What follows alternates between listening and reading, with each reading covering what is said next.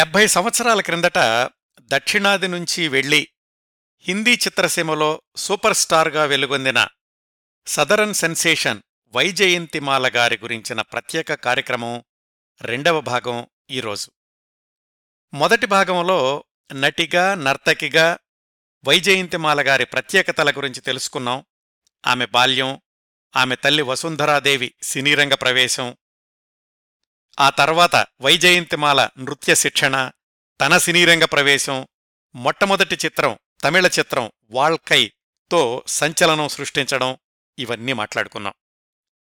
వైజయంతిమాల సినీరంగ ప్రవేశానికి 2-3 సంవత్సరాల ముందు నుంచే తల్లి వసుంధరాదేవి స్వేచ్ఛా ప్రవర్తన, ఇంట్లో వాళ్ల మాట వినకుండా సొంతంగా సినిమా తీస్తానని చెప్పి ఎవరితోటో బొంబాయి వెళ్లడం, ఆమె ప్రవర్తనతో విసిగిపోయి వైజయంతిమాలను తీసుకుని తండ్రి రామన్, అమ్మమ్మ యాగమ్మ విడిగా వచ్చేయడం, వైజయంతిమాల తనకే చెందాలి అని తల్లి వసుంధరాదేవి కోర్టులో కేసు వెయ్యడం, వైజయంతిమాల మొదటి చిత్రం వాల్కై షూటింగ్ సమయంలోనే ఈ కోర్టు కేసు నడుస్తూ ఉండడం, ఈ విశేషాలు కూడా క్రిందటి వారం మొదటి భాగంలో ప్రస్తావించుకున్నాం.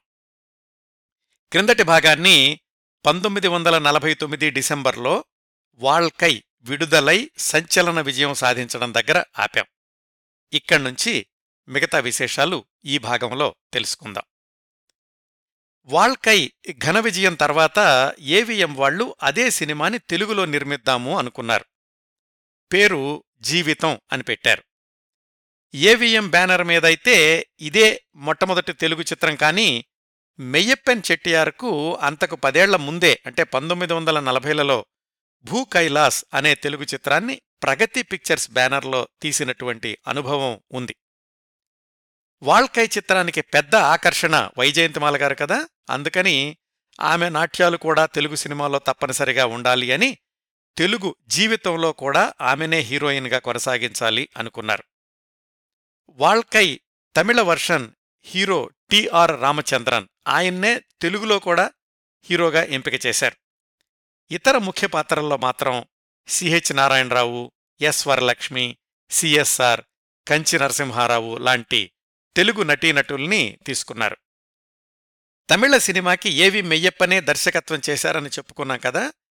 నిజానికి పేరుకి ఆయన దర్శకుడే, కానీ సహాయకుడిగా పనిచేసిన ఎంవి రామన్ ఎక్కువగా దర్శకత్వ బాధ్యతలు తీసుకున్నారు అని చెప్తుంటారు.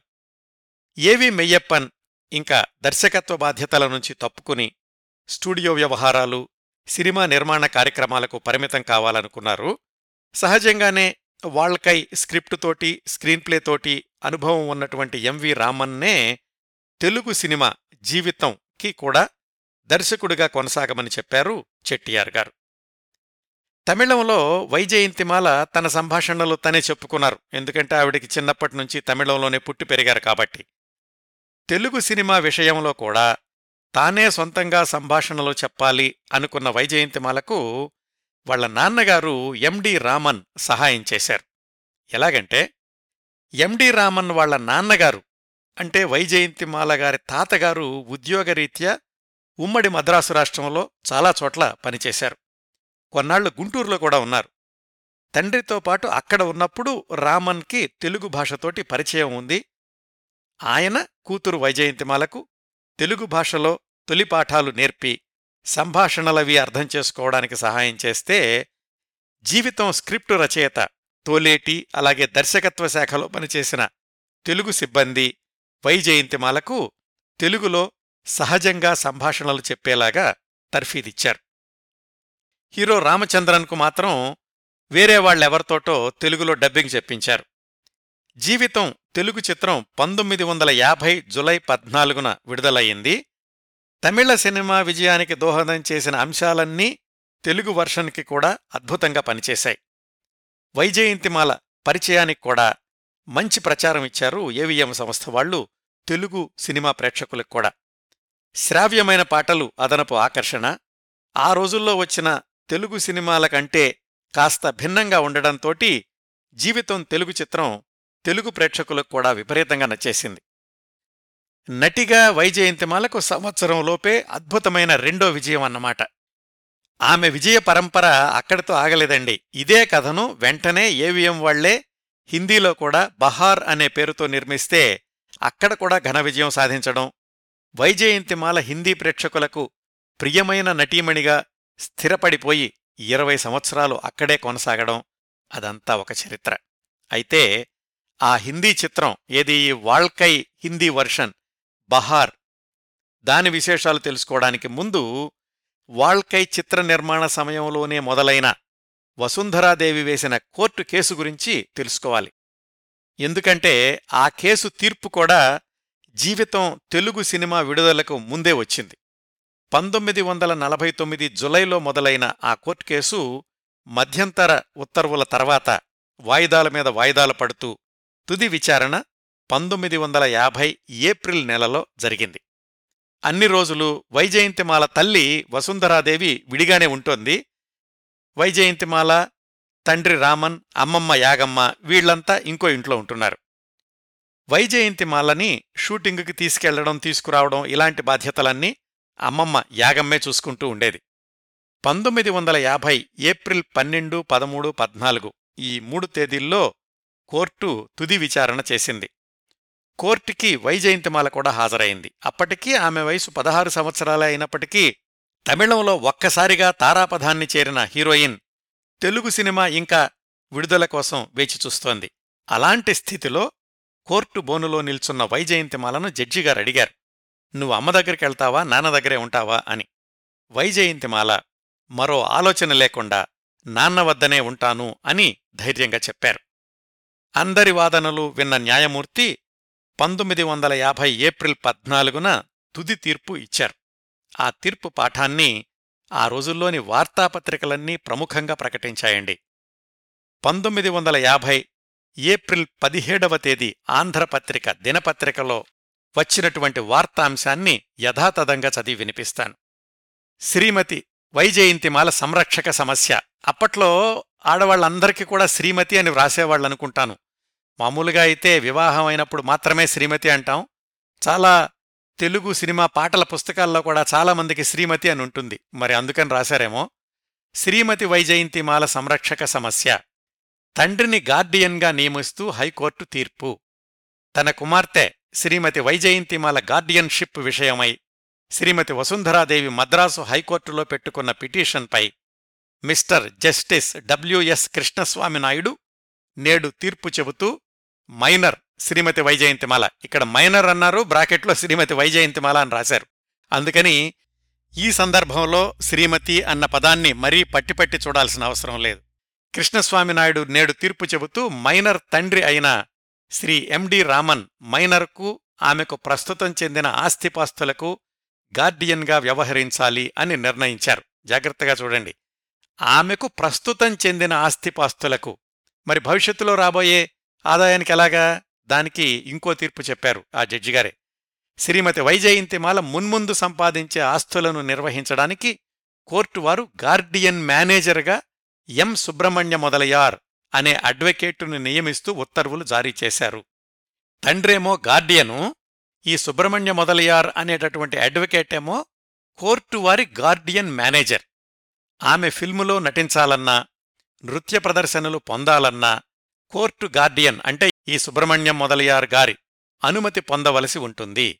ఆమె కుటుంబ ఖర్చులకుగాను నెలకు 750 రూపాయలు అలవెన్సుగా నిర్ణయించారు. మైనర్ వివాహానికి ప్రయత్నాలు జరిగే పక్షంలో పిటిషనర్కు అంటే శ్రీమతి వసుంధరాదేవికి ముందు నోటీసు ఇచ్చి కోర్టుకు అన్ని విషయాలు తెలియపరచాలి, కోర్టు అనుమతి లేనిదే వివాహం చెయ్యరాదు అని ఆదేశించారు. పిటిషనర్ మైనర్ను ఇంటికి వచ్చి చూడడానికి ఎట్టి అభ్యంతరాలు ఉండరాదు అని వక్కాడించారు. శ్రీమతి వైజయంతిమాల ఇప్పటివరకు ఆమె తండ్రి శ్రీరామన్ వద్ద ఉంటున్నది. శ్రీరామన్ ఆమె సంపాదనను దుర్వ్యయం చేసి ఆమెను లేనిపోని ఆయాసాలకు గురిచేస్తున్నాడని, అందుచేత ఒక గార్డియన్ను వీలైతే తననే నియమించాలి అని శ్రీమతి ఎం వసుంధరాదేవి పిటిషన్ పెట్టుకోగా న్యాయమూర్తి పై నిర్ణయాలు చేశారు. ఇదండి కోర్టు తీర్పు. జడ్జిగారు ఇది తుది తీర్పు అనుకున్నారు, కానీ వసుంధరాదేవి రామన్లు మాత్రం ఇది తుది తీర్పు అనుకోలేదు. ఈ కేసు ఇంకా కొనసాగింది. అదెలా జరిగిందో తెలుసుకుందాం. ఈ తీర్పు వెలువడింది 1950 ఏప్రిల్ 14 కదా. దాని తర్వాత 20 రోజులకి మే 5వ తేదీన వసుంధరాదేవి వైజయంతిమాల ఉంటున్న ఇంటికి వెళ్ళింది. ముందుగా భర్త రామన్కు తెలియచేసే వెళ్ళింది. ఆ సమయంలో కావాలనే రామన్ ఇంట్లో లేకుండా బయటికెళ్ళిపోయాడు. వసుంధరాదేవి కూతురు వైజయంతిమాలతోటి 3 గంటల సేపు సంతోషంగా కబుర్లు చెప్పింది. మరి అంత ప్రేమున్న తల్లి కోర్టు కేసుల వరకు తెచ్చుకోవడం దేనికి, అయిన వాళ్లకు దూరంగా ఉండడం దేనికి? ఇలాంటివి కొన్నిసార్లు కొన్ని జీవితాల్లో సమాధానం లేని ప్రశ్నల్లాగా అనిపిస్తాయండి. అయితే కన్నతండ్రి నేనుండగా మూడో మనిషిని ఆస్తి నిర్వహణ పేరుతో తమ మధ్యకు తీసుకురావడాన్ని రామన్ మళ్లీ కోర్టులో సవాల్ చేశారు. తనకే అన్ని హక్కులు ఉండాలి అని తండ్రి రామన్ వాదన, అప్పీలు. వసుంధర ఊరుకుంటుందా? అలా అయితే అసలు రామన్ గార్డియన్గా ఉండడం దేనికి, కూతురు సంరక్షణాభారం తల్లికే అప్పగించాలి అని ఆమె కూడా అప్పీల్ చేసింది. ఈ అప్పీలు మే 10, 1950న విచారణకు వచ్చింది. అయితే హైకోర్టుకి వేసవి సెలవులు కాబట్టి తుది తీర్పు తర్వాత చెబుతాము అని ఓ మధ్యంతర ఉత్తర్విచ్చారు. దాని ప్రకారం ఏమిటంటే, నాట్య ప్రదర్శనలు చేయాలంటే కోర్టు గార్డియన్ అనుమతి చేయాలని ఇంతకుముందు చెప్పారు కదా, అది అవసరం లేదు, నాట్య ప్రదర్శనలు మాత్రం తండ్రి రామన్ నిర్ణయంతోటి చెయ్యొచ్చు అని చెప్పారు.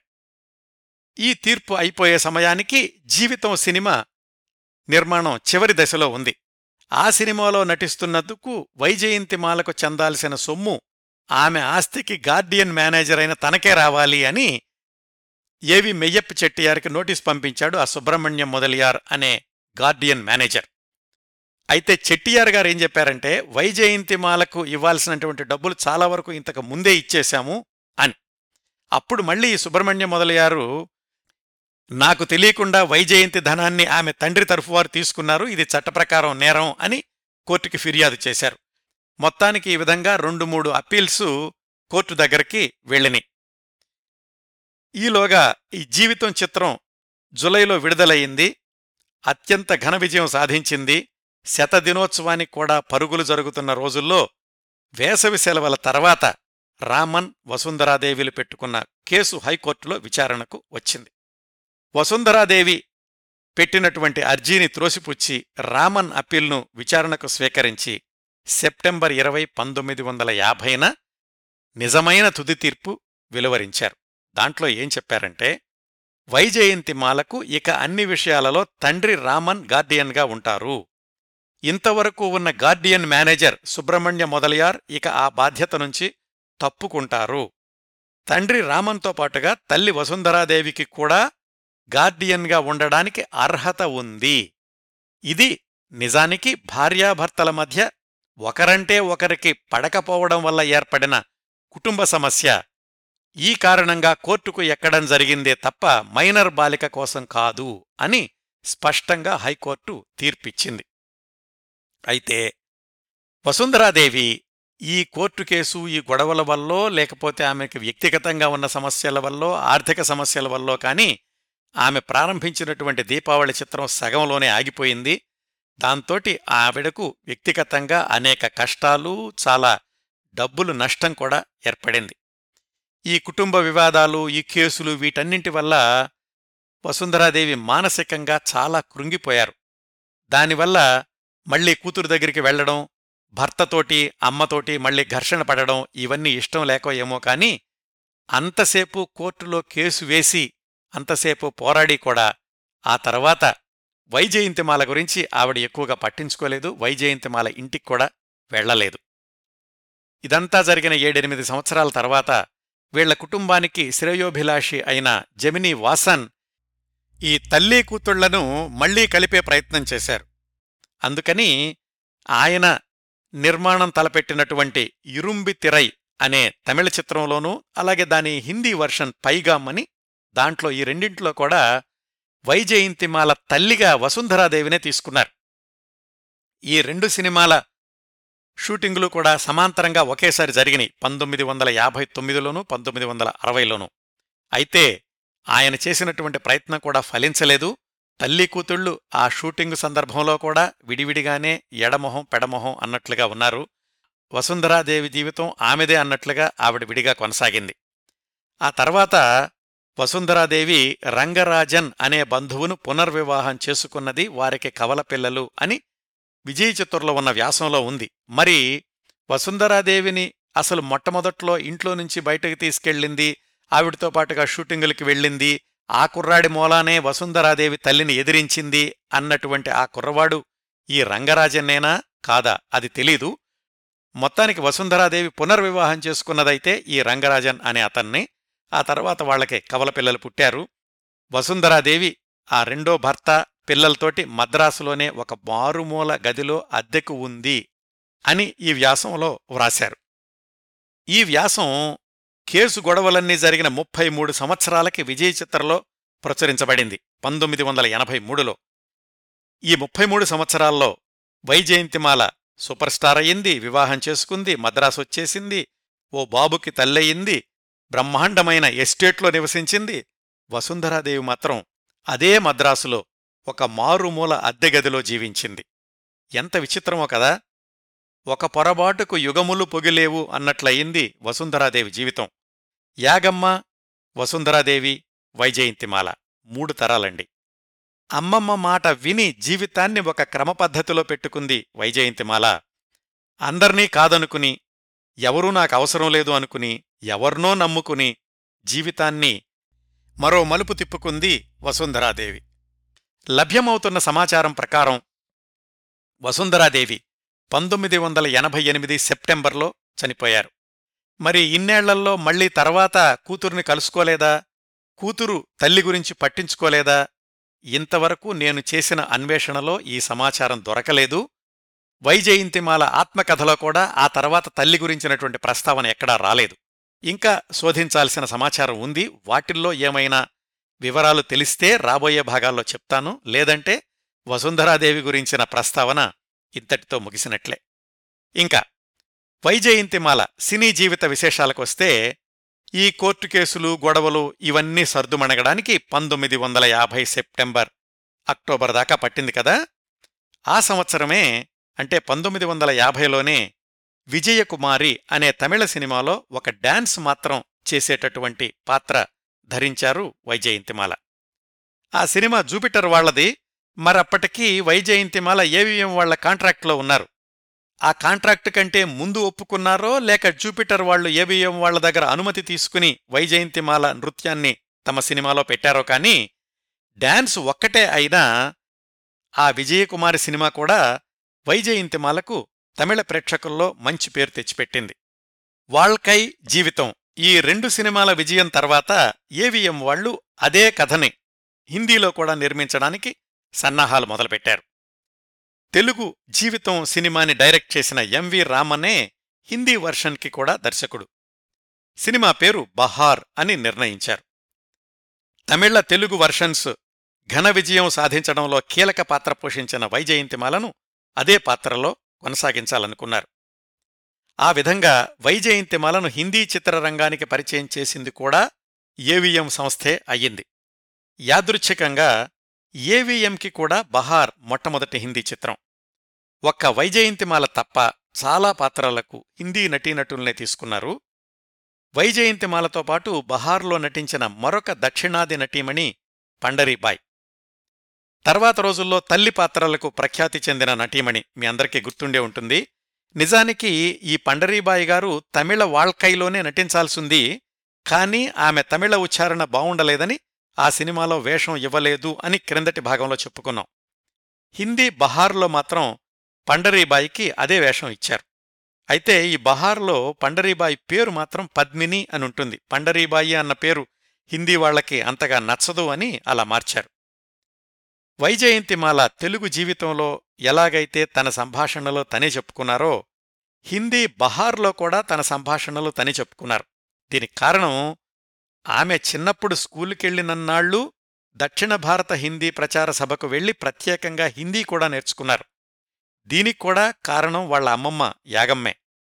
తాను హిందీ చదువుకోవాలనుకున్నారు యాగమ్మ తన చిన్నప్పుడు, అది కుదరలేదు. అందుకే మనవరాలకి హిందీ చెప్పించింది. సరిగ్గా ఆ హిందీ చదువు బహార్ సమయంలో అద్భుతంగా ఉపయోగపడింది. ఆ తర్వాత వైజయంతిమాల హిందీ చిత్రసీమలో కొనసాగడం కూడా సులువయింది, హిందీ భాష మీద మంచి పట్టు ఉండడంతో. అప్పుడప్పుడే గాయకుడిగా పేరు తెచ్చుకుంటున్న కిషోర్ కుమార్ బహార్లో ఎస్డి బర్మన్ సంగీత దర్శకత్వంలో పాడిన కుసూర్ ఆప్కా హుజూర్ ఆప్కా అనే పాట ప్రేక్షకాదరణ పొందడం కిషోర్ కుమార్ భవిష్యత్తుకి ఎంతగానో ఉపయోగపడింది. ఈ బహార్ హిందీ సినిమా ఇంకొక విశేషం ఏమిటంటే, అంతవరకు దక్షిణాది నిర్మాతలు బొంబాయి వెళ్లి వివిధ భాషల చిత్రాలు నిర్మించారు. కాని హిందీ నటీనటులు మద్రాసు వచ్చి షూటింగు చెయ్యడం అనేది చాలా చాలా అరుదుగా జరుగుతూ ఉండేది ఆ రోజుల్లో. అలాంటిది బహార్ సినిమా మొత్తం షూటింగు మద్రాసులోని ఏవిఎం స్టూడియోలోనే తీశారు. అది కూడా ఏవిఎం చెట్టియార్ గారు సృష్టించిన ఒక రికార్డు. ఆయన చేసిన ధైర్యం, తీసుకున్న రిస్కు అద్భుతమైనటువంటి ఫలితాలనిచ్చింది. 1951 అక్టోబర్ 26న విడుదలైన బహార్ హిందీలో కూడా ఘన విజయం సాధించింది. వైజయంతిమాల చేసిన నృత్యాలు హిందీ ప్రేక్షకుల్ని మంత్రముగ్ధుల్ని చేశాయి అని చెప్పుకోవచ్చు. ఇక్కడ ఒక విషయం చెప్పుకోవాలండి, వైజయంతిమాల హిందీ చిత్రరంగ ప్రవేశం చేశాకనే హిందీ సినిమాల్లో నృత్యాల్ని శాస్త్రీయ నృత్యాల ఆధారంగా రూపొందించడం ప్రారంభమైంది అంటారు. అంతకు ముందు వరకు కూడా హిందీ సినిమాల్లో నృత్యాలు అంటే పాశ్చాత్య నృత్య రీతులు ఆధారంగా రూపొందిస్తూ ఉండేవాళ్లట. ఈ విధంగా వైజయంతిమాల 1949 జూన్లో మొదటి సినిమాకి కాంట్రాక్ట్ రాస్తే 1951 అక్టోబర్ కంటే 2 ఏళ్లలో 3 భాషల్లో 3 హిట్ చిత్రాల్లో నటించి ఒక రికార్డు సృష్టించారు. ఏవిఎం సంస్థకు ఈ 3 భాషల చిత్రాల విజయం ద్వారా వద్దంటే డబ్బు అన్నట్లుగా లాభాలొచ్చాయి. బహార్ విడుదల సమయానికి వైజయంతిమాల చదువు పూర్తిగా ఆగిపోయింది. అంటే ఆమె స్కూలుకెళ్లలేదింకా. 3 సినిమాల విజయం వైజయంతిమాలను మరొక 18 సంవత్సరాల పాటు క్షణం తీరికలేని నటీమణిగా చేశాయి. అయితే నృత్య శిక్షణ మాత్రం ఆగలేదు, యాగమ్మ ఆపలేదు.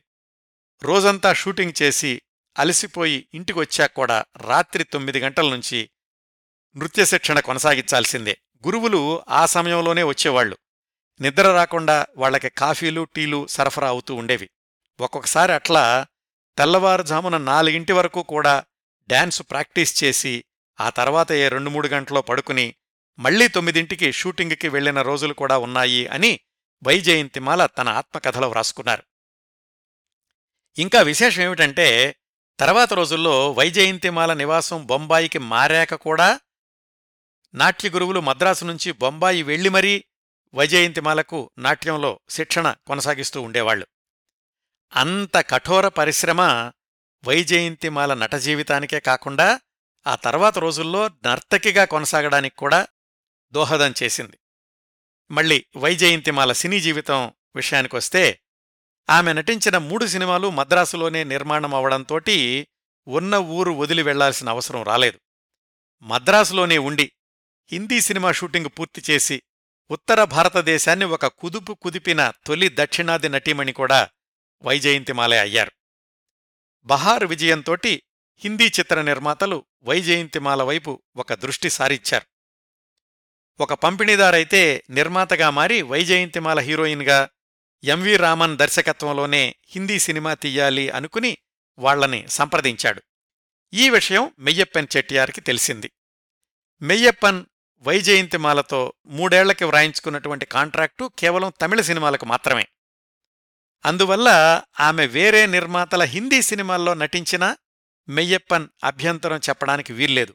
కాని ఉత్తరాదిన వైజయంతిమాలకు మార్కెట్టు ఉందనే కదా వేరే నిర్మాతలు ఆమె కోసం వచ్చారు, మరి ఆ మార్కెట్ డిమాండ్ తామే ఉపయోగించుకోవచ్చు కదా అని ఏవి మెయ్యప్పనే వెంటనే మరొక హిందీ సినిమా నిర్మాణానికి ప్రయత్నాలు ప్రారంభించారు. ఎంవి రామనే దర్శకుడు, వైజయంతిమాలే హీరోయిను. మెయ్యప్పన్ నిర్ణయాల వేగానికి తట్టుకోలేక ఆ ముందుగా వచ్చినటువంటి నిర్మాత వెనక్కి వెళ్లక తప్పలేదు. అలా ఏవిఎం వాళ్లు వైజయంతిమాలతో నిర్మించదలచిన 2వ చిత్రం లడ్కీ, దీని నిర్మాణం కూడా మద్రాసులోని ఏవిఎం స్టూడియోస్లోనే జరిగింది. 2 స్నేహితురాళ్లు, మరొక 2 అబ్బాయిలు, వీళ్ల మధ్య జరిగే కథ. కాస్త సెంటిమెంటు, ఇంకొంచెం వినోదం కలిపి తయారు చేసినటువంటి కథనం. ఇందులో కూడా వైజయంతిమాల నృత్యాల్ని ప్రధాన ఆకర్షణగా ఉండేలాగా తీర్చిదిద్దారు.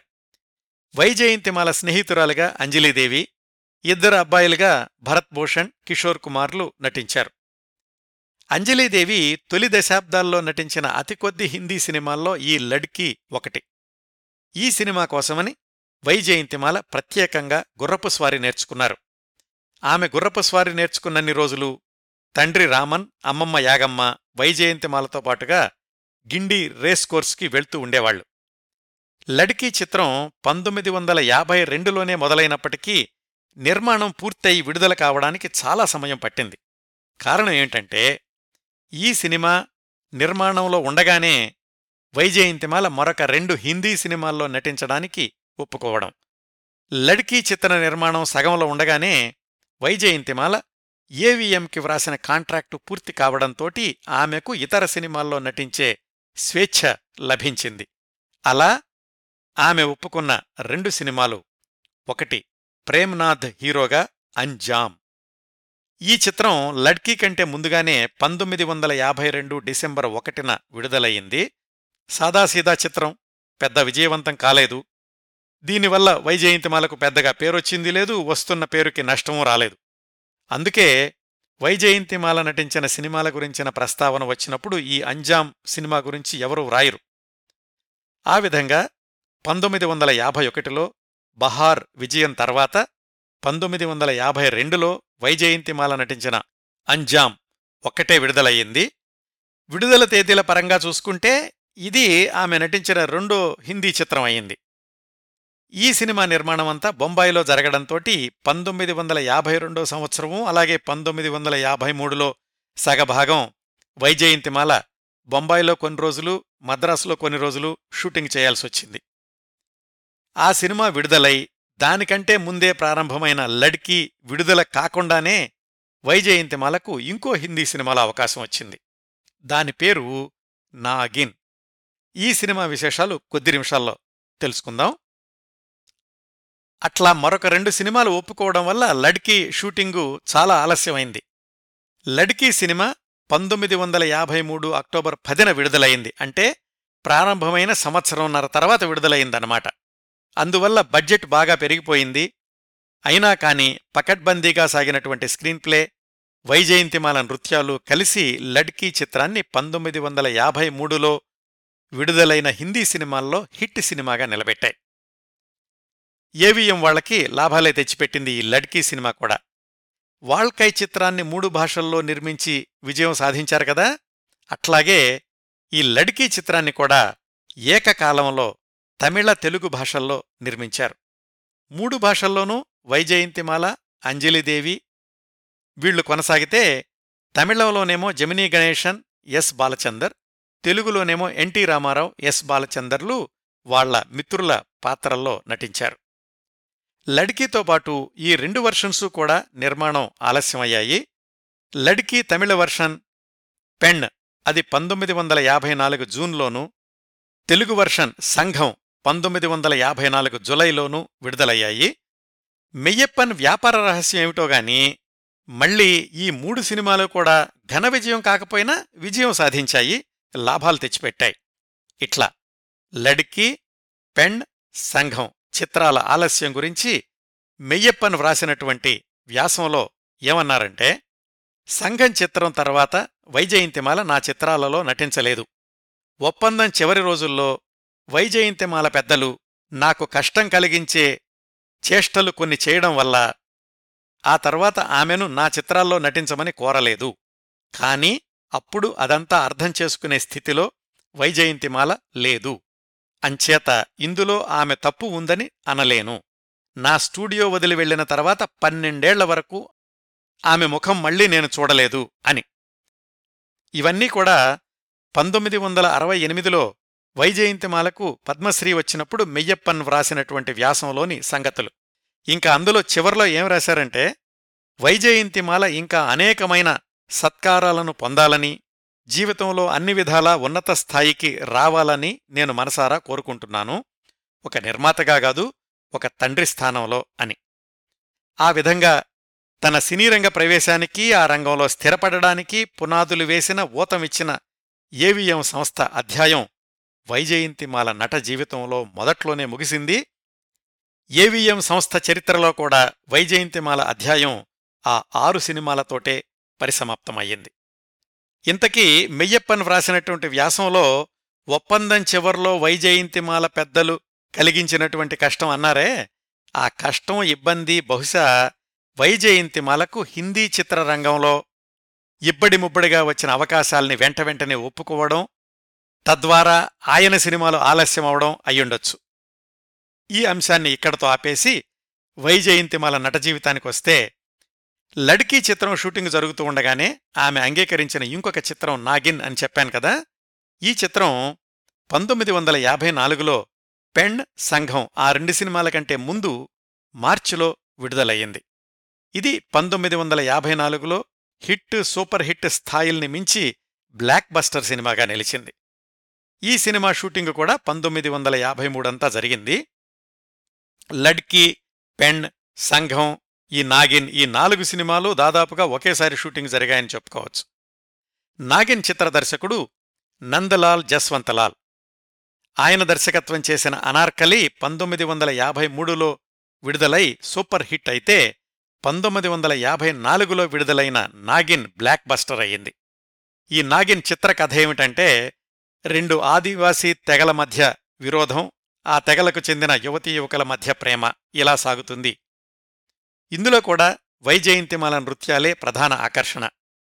హేమంత్ కుమార్ సంగీత దర్శకత్వం, మన్నుడోలే తెరా తన్నుడోలే లాంటి సూపర్ హిట్ పాటలు, వైజయంతిమాల నిజం పాములతో చేసినటువంటి నృత్యం హిందీ ప్రేక్షకుల్ని మంత్రముగ్ధుల్ని చేశాయి. నాగిన్ విజయంతోటి హిందీ చిత్రరంగంలో వైజయంతిమాల స్థానమేమిటో అందరికీ అర్థమైపోయింది. నిర్మాతలు ఆమె ఇంటి ముందు క్యూ కట్టారు అంటే కొంచెం అతిశయోక్తిగా ఉంటుందేమో కానీ, ఆమె నటించిన చిత్రాల సంఖ్య చూస్తే మాత్రం ఆమెకు ఎంత డిమాండ్ వచ్చేసిందో అర్థమైపోతుంది. ఆ స్థాయి వచ్చేశాక ఇంకా హిందీ చిత్రరంగమే వైజయంతిమాలకు కళారంగం అని తండ్రి రామన్, అమ్మమ్మ యాగమ్మ నిర్ధారణకొచ్చేశారు. తమ నివాసాన్ని మద్రాసు నుంచి బొంబాయికి మార్చేశారు 1953 చివర్లో. తండ్రి రామన్ ఇంకా ఉద్యోగం మానేశారు. కూతురు కాల్షీట్లు, అకౌంట్లు, ఈ వ్యవహారాలన్నీ ఆయన చూసుకుంటుండేవాడు. వైజయంతిమాలతో పాటు షూటింగ్స్కి వెళ్లడం, ఆమె బాగోగులు అవన్నీనేమో అమ్మమ్మ యాగమ్మ, అలాగే వాళ్లతో పాటు మద్రాసు నుంచి వచ్చినటువంటి దూరపు బంధువు ఇంకొక పెద్దామె చూస్తుండేవాళ్లు. బొంబాయి వచ్చిన కొద్ది రోజులకే మెరైన్ డ్రైవ్లో సొంతంగా ఫ్లాట్ కూడా కొనుక్కున్నారు. ఆ తర్వాత మల్బార్ హిల్స్కి మారారనుకోండి. సినిమాల్లో ఇంత తీరిక లేకుండా ఉన్నప్పటికీ నాట్య ప్రదర్శనలు మాత్రం మానలేదు వైజయంతిమాల. వాటికి సంబంధించిన వ్యవహారాలు కూడా వాళ్ల నాన్నగారే చూస్తుండేవాళ్లు. 4 ఏళ్లలో అంటే 1949 నుంచి 1953కి వాళ్ల జీవితం పూర్తిగా మారిపోయింది. మధ్యలో కోర్టు కేసుల సంక్షోభం కొంత ఇబ్బంది పెట్టినప్పటికీ 1954 మొదటికి అనూహ్యమైన ఖ్యాతి, సంపాదన అన్నీ వచ్చేశాయి. ఈ కొద్ది కాలంలోనే ఆమెకు లభించిన పేరు ప్రఖ్యాతుల గురించి 1954 జులై నెల కినిమా తెలుగు సినిమా పత్రికలో ఇలాగ వ్రాశారు. ఆ పత్రికలోని వ్యాసంలో నుంచి కొంత భాగం యథాతథంగా చదువుతానండి. ఆగస్టులో పుట్టినవారు చాలా ఉదారులుగానూ విశాల హృదయులుగానూ ఉంటారు, స్వతంత్ర భావాలు కలిగి ఉంటారు, తాము అనుసరిస్తున్న వృత్తిలో ఉన్నత స్థానం అందుకోవడానికే కృషి చేస్తూ ఉంటారు, అందుకు తగ్గట్టుగా వారికి ఉన్నత పదవులలో ఉన్నవారితో పరిచయం కూడా కలుగుతుంటుంది, వారికి దయ ఎక్కువ, వారికి ఒకరిపై అభిమానం కుదిరితే అభిమానులు తప్పులు చేసినా వారిని మన్నించగలుగుతారు, మోసం, అవిధేయత సహించలేరు, ధనార్జన విషయంలో వారు చాలా అదృష్టవంతులు, అనుకోని మార్గాల నుంచి ధనం వీరికి చేరుతూ ఉంటుంది, వారికి కార్యదీక్ష, ఆత్మశక్తి ఎక్కువ, వారు తాము తలపెట్టిన కార్యం ఎన్ని అవాంతరాలు ఏర్పడినా సాధించగలుగుతారు, పని లేకుండా ఉండడం వారికి నిరుత్సాహం కలిగిస్తుంది, నిష్కపటంగా మాట్లాడడం వారి స్వభావం.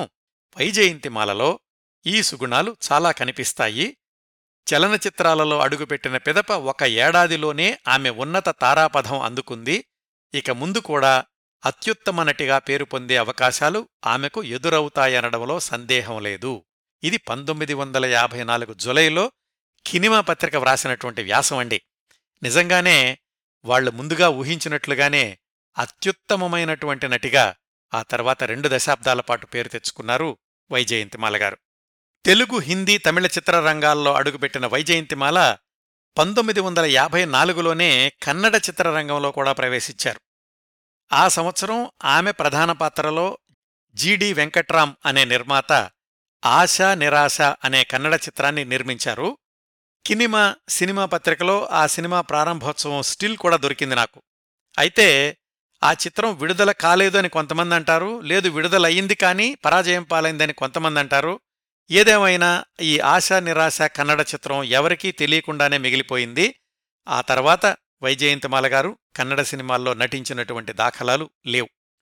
ఇంకా 1955 నుంచి వైజయంతిమాల నటించిన సినిమాల్లో ముఖ్యమైన మైలురాళ్ల లాంటి చిత్రాల గురించి సంక్షిప్త సమాచారం తెలుసుకుంటూ మన కథనాన్ని ముందుకు తీసుకెళ్దాం.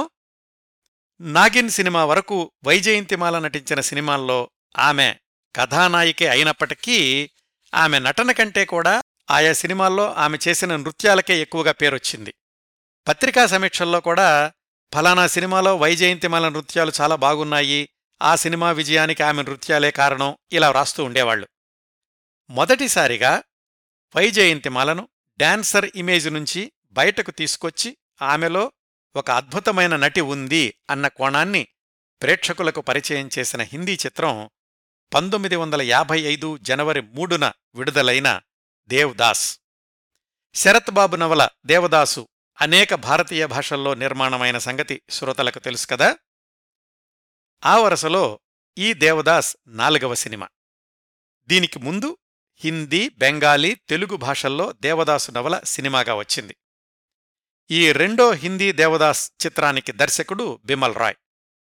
బిమల్ రాయ్ రూపొందించిన అనేక చిత్రాలు హిందీ చిత్రరంగంలో మైలురాళ్లు అన్న విషయం శ్రోతలకు తెలిసే ఉంటుంది. దో బిఘా జమీన్, పరిణీత, ఇదిగో ఇప్పుడు మనం మాట్లాడుకుంటున్న దేవదాస్, తర్వాత మధుమతి, విరాజ్ బహు, ఇవన్నీ కూడా బిమల్ రాయ్ రూపొందించిన కళాఖండాలే.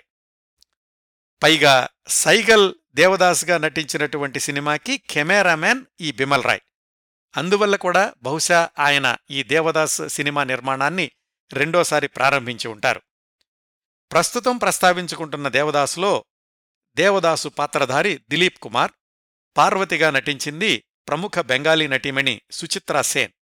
అయితే చంద్రముఖి వైజయంతిమాల.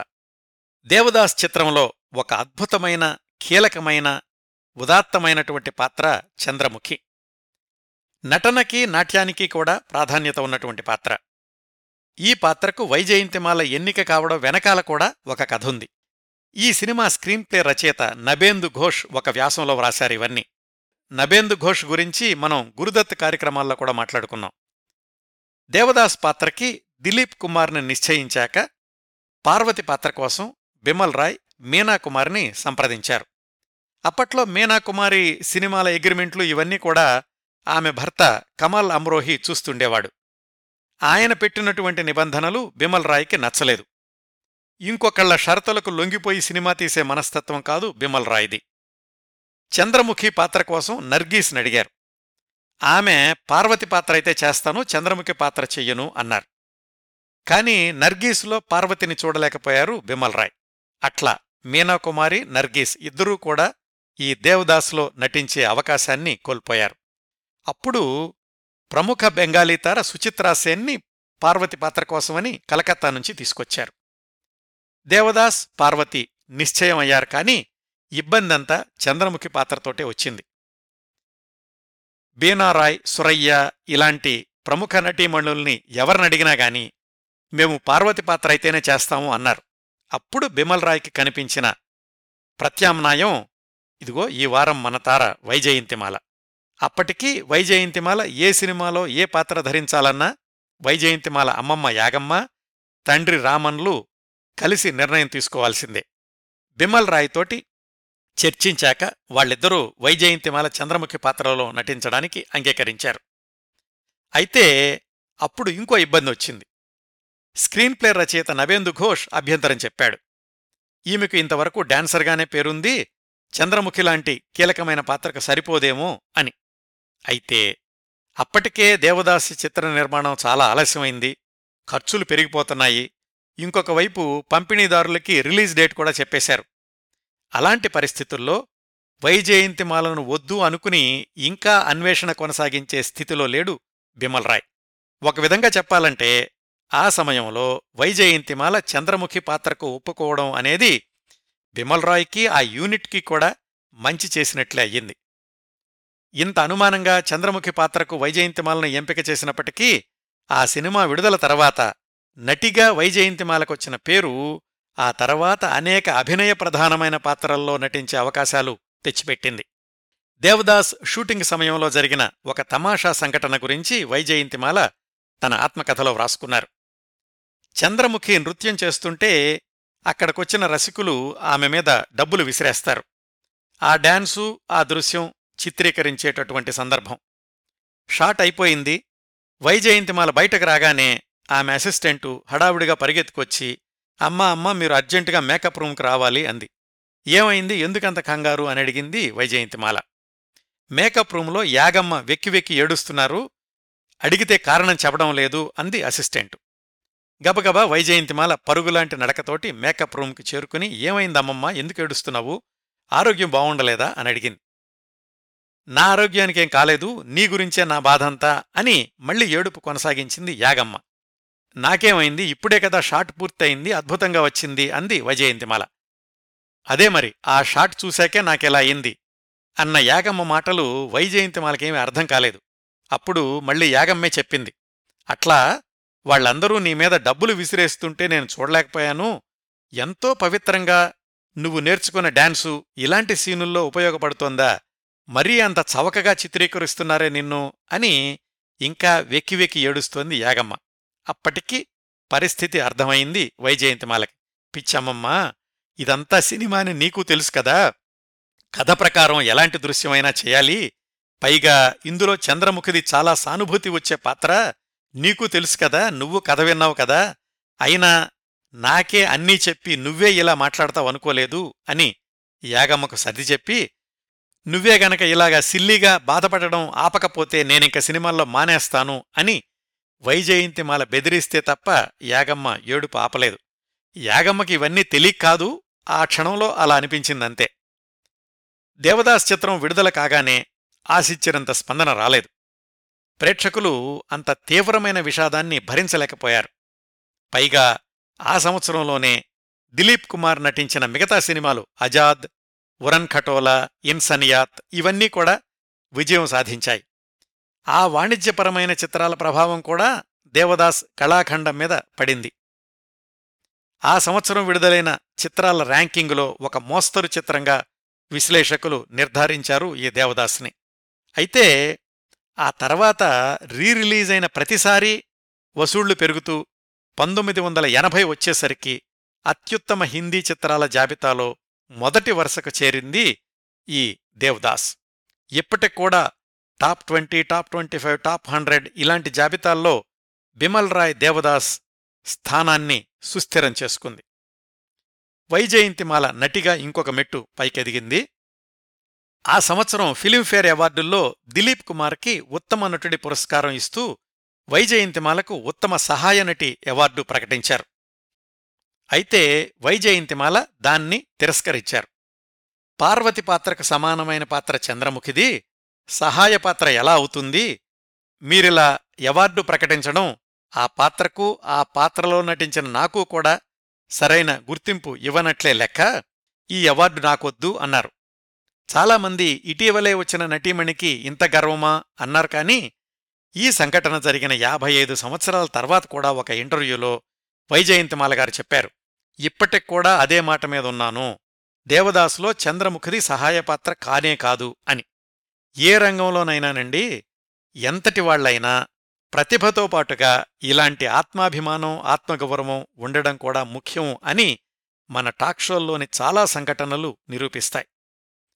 ఇలా వైజయంతిమాల నట జీవితంలో 1955 గడిచింది. తరువాతి సంవత్సరం 1956లో వైజయంతిమాల నటించిన 7 సినిమాల్లో ఆసక్తికరమైన 2 చిత్రాల గురించి మాట్లాడుకుందాం. ఒకటి హిందీ చిత్రం న్యూఢిల్లీ, 2 ఏళ్ల తర్వాత వైజయంతిమాల నటించిన తమిళ చిత్రం మర్మవీరన్. వీటి గురించినటువంటి సంక్షిప్త సమాచారం తెలుసుకుందాం.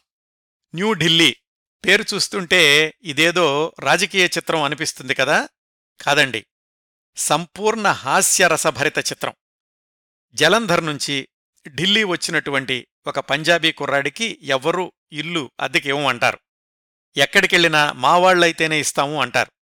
చివరికి ఒక తమిళల ఇంట్లో గది అద్దెకుందని తెలుసుకుని ఆనందకుమారస్వామి అని పేరు మార్చుకుని తాను కూడా తమిళుణ్ణే అని పరిచయం చేసుకుని వాళ్ళింట్లో అద్దెకి దిగుతాడు. ఆ క్రమంలో జానకి అనే తమిళ అమ్మాయి పరిచయం అవ్వడం, వాళ్ళిద్దరి మధ్య ఆ పరిచయం పెరగడం, ప్రేమగా మారడం. సహజంగానే ఇద్దరివి వేర్వేరు ప్రాంతాలు కాబట్టి పెద్దవాళ్లు ఒప్పుకోరు. కథ రకరకాల మలుపులు తిరిగాక వాళ్ళిద్దరూ ఒకటవడం. ఇది కథ. కొంచెం మరో చరిత్ర సినిమా కథ గుర్తొస్తోంది కదా. ఆఫ్కోర్స్ అది సీరియస్ కథ, విషాదాంతం అనుకోండి. రెండు విభిన్న ప్రాంతాలకు చెందిన యువతీ యువకుల మధ్య ప్రేమ అనేది ఈ రెండు సినిమాల్లోనూ మూల కథాంశం. ఈ న్యూఢిల్లీ చిత్రంలో పంజాబీ కుర్రాడి పాత్ర ధరించింది కిషోర్ కుమార్, తమిళమ్మాయిగా నటించింది మన వైజయంతిమాల. ఈ సినిమాకి ముందే వాళ్ళిద్దరూ 3 సినిమాల్లో నటించారు. 1953లో లడ్కీ, 1954లో పెహ్లీ ఝలక్, మిస్ మాల. కిషోర్ కుమార్ అల్లరి నటన ఎలా ఉంటుందో చెప్పాల్సిన అవసరం లేదు కదా. మరి వైజయంతిమాల అంటే డాన్సులు తప్పనిసరిగా ఉండాలి. న్యూఢిల్లీలో వైజయంతిమాల మీద ఒక భరతనాట్యం పాట, ఒక భాంగ్రా పాట చిత్రీకరించారు. కిషోర్ కుమార్ పాడినటువంటి నఖరే వాలీ పాట ఇప్పటికూడా హిట్ పాటే కదా. 1956లో హిట్ అయిన 6 హిందీ సినిమాల్లో న్యూఢిల్లీ ఒకటి.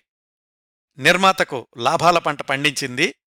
దీని తర్వాత కూడా వైజయంతిమాల కిషోర్ కుమార్ జంట 1957లో ఆశ, అలాగే 1962లో రంగోలీ అనే సినిమాల్లో నటించారు.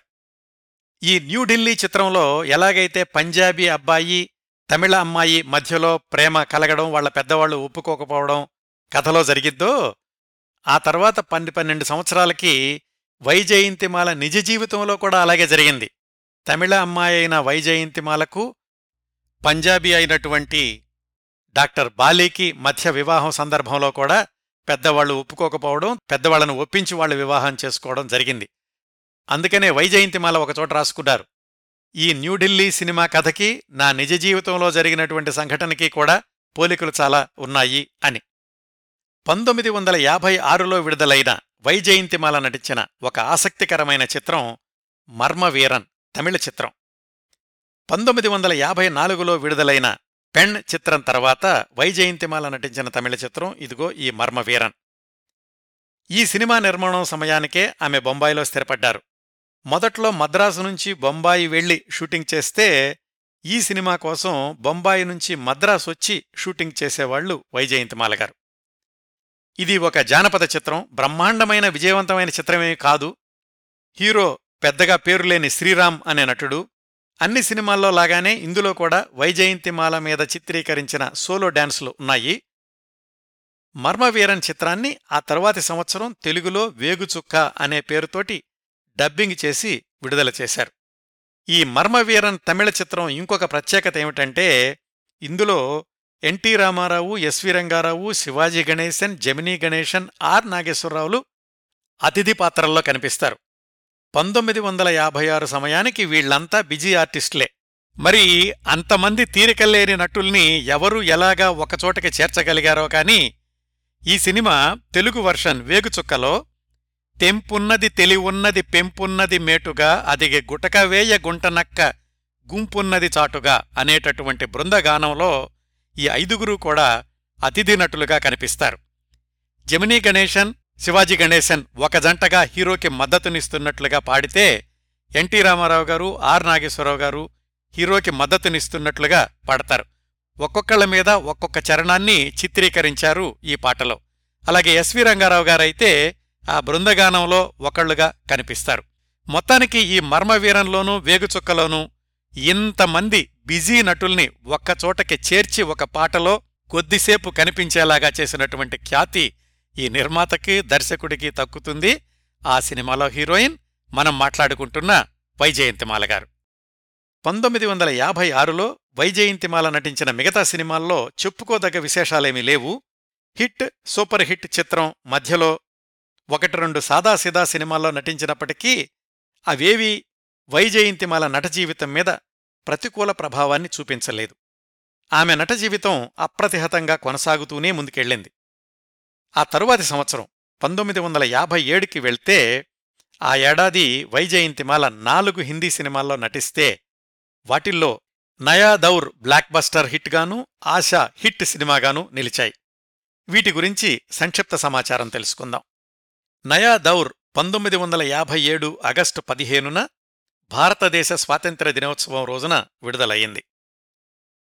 దిలీప్ కుమార్, వైజయంతిమాల హీరో హీరోయిన్లు. పల్లెటూరి నేపథ్యంలో జరిగేటటువంటి కథ. ఈ కథలో అనేక కోణాలుంటాయి. పల్లెటూరి ప్రేమ, అపార్థాలు, ఆధునిక యంత్రాలు కులవృత్తుల్ని దెబ్బతీయడం, గుర్రబ్బండి, కారు పోటీపడడం, ఇట్లా పకడ్బందీ స్క్రీన్ ప్లేతోటి అన్ని వర్గాల ప్రేక్షకులకి నచ్చేలాగా రూపొందించాడు దర్శక నిర్మాత బిఆర్ చోప్రా. వైజయంతిమాల నటించిన చిత్రం అధిక భాగం అవుట్డోర్ షూటింగ్ చేసుకున్నటువంటి మొదటి సినిమా కూడా ఈ నయా దౌరే. షూటింగ్ ఎక్కువ భాగం భోపాల్లోనూ, కొంత భాగం గ్వాలియర్లో కూడా జరిగింది. నయా దౌర్లో వైజయంతిమాల హీరోయిన్ కావడం వెనకాల ఒక ఆసక్తికరమైన నేపథ్యం ఉంది. నిజానికి ఈ సినిమాకి ముందుగా అనుకున్న కథానాయిక అందాలతార మధుబాల. అడ్వాన్స్ అంతా చెల్లించేశారు. 2 వారాలు బొంబాయిలో షూటింగ్ కూడా జరిగింది. ఇంకా అవుట్డోర్ కోసం భోపాల్ వెళ్ళాలి, అక్కడ చిక్కొచ్చింది. మరి ముందుగా ఒప్పందం చేసుకున్నప్పుడు తెలుసో లేదో కానీ మధుబాల తండ్రి మా అమ్మాయి అవుట్డోర్ షూటింగ్కి రాదు అని పేచిపెట్టాడు. అప్పటికే దిలీప్ కుమార్, మధుబాల వీళ్ళిద్దరి మధ్య ప్రేమ నడుస్తోంది అని ఖరారైన పుకార్లు వినిపిస్తున్నాయి.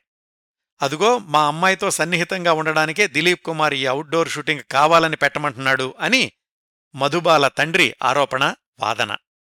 బిఆర్ చోప్రా ఎంత చెప్పినా వినలేదు. విధిలేని పరిస్థితుల్లో బిఆర్ చోప్రా మధుబాల స్థానంలో వైజయంతిమాలను హీరోయిన్గా తీసుకుని నయా దౌర్ షూటింగ్ కొనసాగించాడు. మధుబాల తండ్రి ఎవరి దగ్గరో అన్నాడట, మా అమ్మాయితో కాంట్రాక్ట్ ఉండగా ఇంకో అమ్మాయితో సినిమా షూటింగ్ ఎలా చేస్తాడు, కోర్టుకెళ్తాను అని. అది తెలిసినటువంటి బిఆర్ చోప్రా తనే ముందుగా కోర్టులో కేసేశాడు మధుబాల మీద, ఆమె తండ్రి మీద, ఇలా ఒప్పందాన్ని ఉల్లంఘించారు అని. కోర్టులో దిలీప్ కుమార్ కూడా మధుబాలకి వ్యతిరేకంగా సాక్ష్యం చెప్పాడు. అది ఆ రోజుల్లో పెద్ద సంచలనం. ఎందుకంటే దిలీప్ కుమార్, మధుబాల వాళ్ళిద్దరూ పేకల్లోతు ప్రేమలో ఉన్నారు అని అందరికీ తెలుసు. అలాంటిది దిలీప్ కుమార్ మధుబాలకు వ్యతిరేకంగా సాక్ష్యం చెప్పడమా అని అందరూ ఆశ్చర్యపోయారు. కోర్టులో ఈ కేసు నడుస్తూ ఉండగానే నయా దౌర్ నిర్మాణం పూర్తవడం, ఘన విజయం సాధించడం కూడా జరిగింది. ఆ తర్వాత బిఆర్ చోప్రానే కోర్టు కేసుని వెనక్కి తీసేసుకున్నారు. ఈ సంఘటన తర్వాత కూడా దిలీప్ కుమార్, మధుబాల కలిసి మొగలే ఆజం లాంటి సినిమాలో నటించారు. కానీ అప్పటికే వాళ్ళిద్దరి మధ్యన మాటల్లేవు.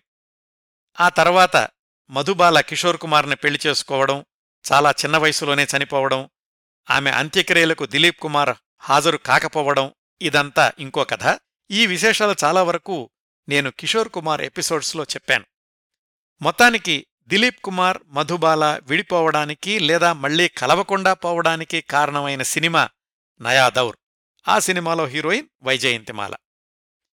గ్వాలియర్లో అవుట్డోర్ షూటింగ్ జరుగుతూ ఉండగా మధుబాల ఒకసారి అక్కడికొచ్చి తనను కలుసుకున్నారు అని, ఆమెను చూడ్డం అదే మొదటిసారి అని వైజయంతిమాల తన ఆత్మకథలో వ్రాసుకున్నారు.